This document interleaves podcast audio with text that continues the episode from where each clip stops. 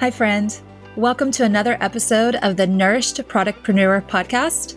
I'm your host, Stacey Jones, founder, owner of the lifestyle brand Sun Lovin' Roots and the Nourished Product-Preneur community, which, if you're not a member of yet, what are you waiting for?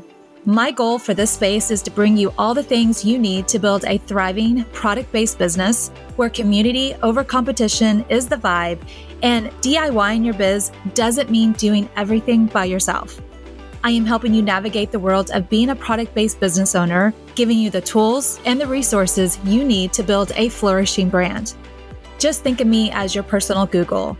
I have been there, done that, and now I'm here to guide you on how you can build something from scratch with all the things I wish I had when I was getting started 7 years ago. So with that, let's get this party started. All right, so the other day I had a client ask me, if I was starting my brand from scratch, what I would do to launch and grow it. And I immediately thought of these 5 things that I would do and thought that it would be a great thing to discuss here on today's episode. Because if you're here listening to this podcast, chances are you have a product-based business. Doesn't matter what phase you are in currently, but with this scenario, these 5 things is what I would do if I was launching my brand again today from scratch. All right. Number 1, I would get local.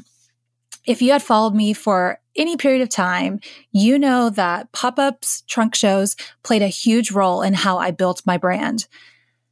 I would start connecting with local businesses before I even launched, letting them know who I was, what I was doing. I would bring samples. I would get buzz happening before my actual launch. And then I would also start booking my calendar with pop-ups. I would have my calendar booked solid. I would join my local chamber of commerce. Basically, network, network, network. Build a local foundation. When you do this, it is so much easier to scale when you already have a local presence and you have built some raving fans, which raving fans equal word of mouth advertising. And if you focus more on the local part, doing pop-ups, you are getting eyes on your brand instantly. You're capturing emails. Do a giveaway to entice people. For extra entry, direct them to follow you on Instagram. So you're not only getting in front of people that are going to be loving and talking about your brand, but you're also capturing their email so you can get in contact with them after your trunk shows, as well as you're directing them for an extra entry to go to your Instagram page to follow you. So you're not only building local brand presence, you're building your email list, as well as you're building your social media. What I love about pop-ups is that you're able to connect live with people. They get to connect with you, the owner, and you get to create that relationship, and that like, no, trust factor starts immediately. And then you can grow that relationship with this next one, which is email marketing, which is a non-negotiable for me. If you know me, you know this. I'm a big email marketing person. Every business owner needs to have an email marketing plan in place.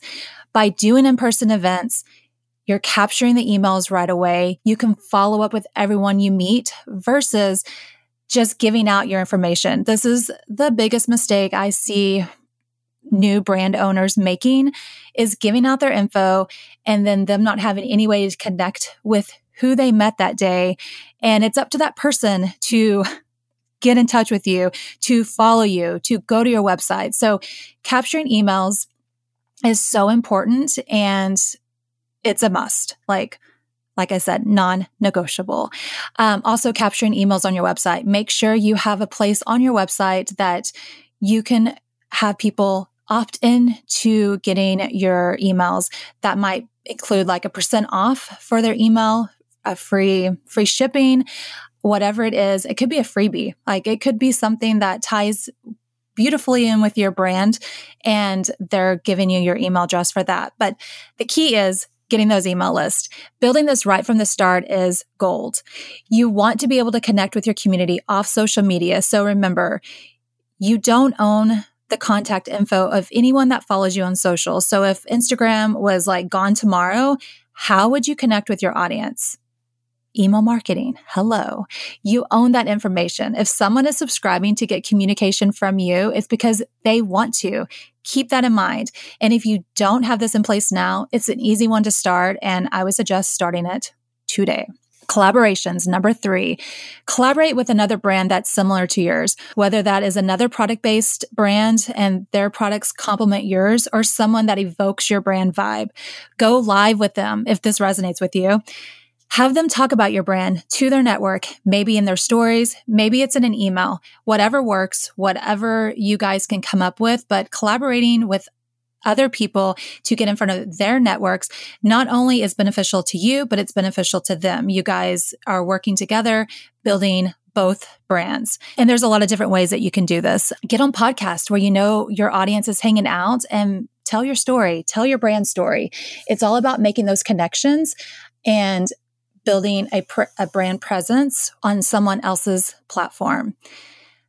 4 is social media. I always suggest people, especially when starting out, to pick a platform that they like, just one. You don't have to be on all 10 plus platforms out there. So pick a platform and start building your community. Before you launch, I would say like 30 days leading up to your launch date, get people excited. Do sneak peeks, post content that embodies your brand energy and vibe, build that excitement and that curiosity. And I'd also say run a giveaway of some sort where people need to comment, tag a friend or two. So more people are seeing it and they will share it.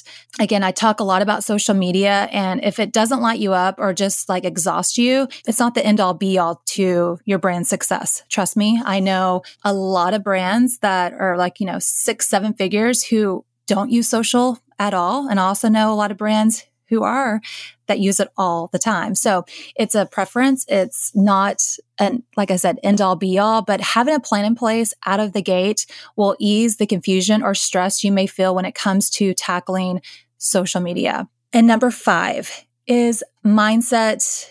And mindset goes into wellness. So mindset, if your mindset is a 2, your business will never be a 10. Being a business owner is hard. It will bring out things that you never imagined. And if you're not actively working on yourself, when things are rocky in your business, aren't going your way, you just have no idea what to do, it can really affect your bottom line. The better you feel, the better you will run your business, the more money you will make. I promise. Which, like I said, mindset and wellness go hand in hand. So your personal life pushes your business life. So making sure you are feeling your best is self-care, not only for you, but your brand. So move your body daily, drink some greens, read 20 minutes every day, books on business success, money, abundance. I love the You Are a Badass books by Jen Sincero. If you're looking for something to start off with, listen to a podcast. The key is it's not just about your business. It's about you. You are your brand. You are your business. So taking care of you is essential. The bottom line is launching a brand, especially if you're doing everything yourself in the beginning, can be daunting, but it doesn't have to be. There are things that you can do to take matters into your own hands. And that is my 1, building a local presence first and foremost. There is a little more work involved, but making in-person connections and laying down a solid foundation in the very beginning is where it's at. All right. So again, if I was starting my brand from scratch today, these are the 5 things I would do. I would get local, work on my email list. I would collaborate. I would pick a social channel and only be on one. And then I'd work on my mindset and wellness. This is all I have for you today. I hope you enjoyed this. If you did, take a screenshot, share it in your stories, leave a review, all the things. And I hope you have the best day ever. And I will see you here next week. Bye. Thank you for tuning in to another episode of the Nourished Product-Preneur podcast. I am so grateful that you are here and beyond excited to help you on your journey of building a thriving and flourishing brand.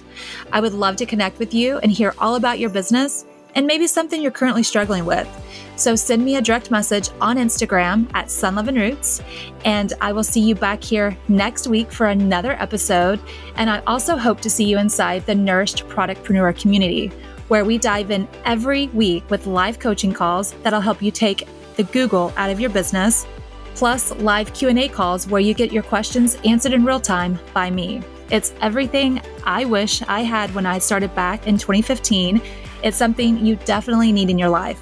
sunlovinroots.com. Link is in the show notes. And until next time, bye friend.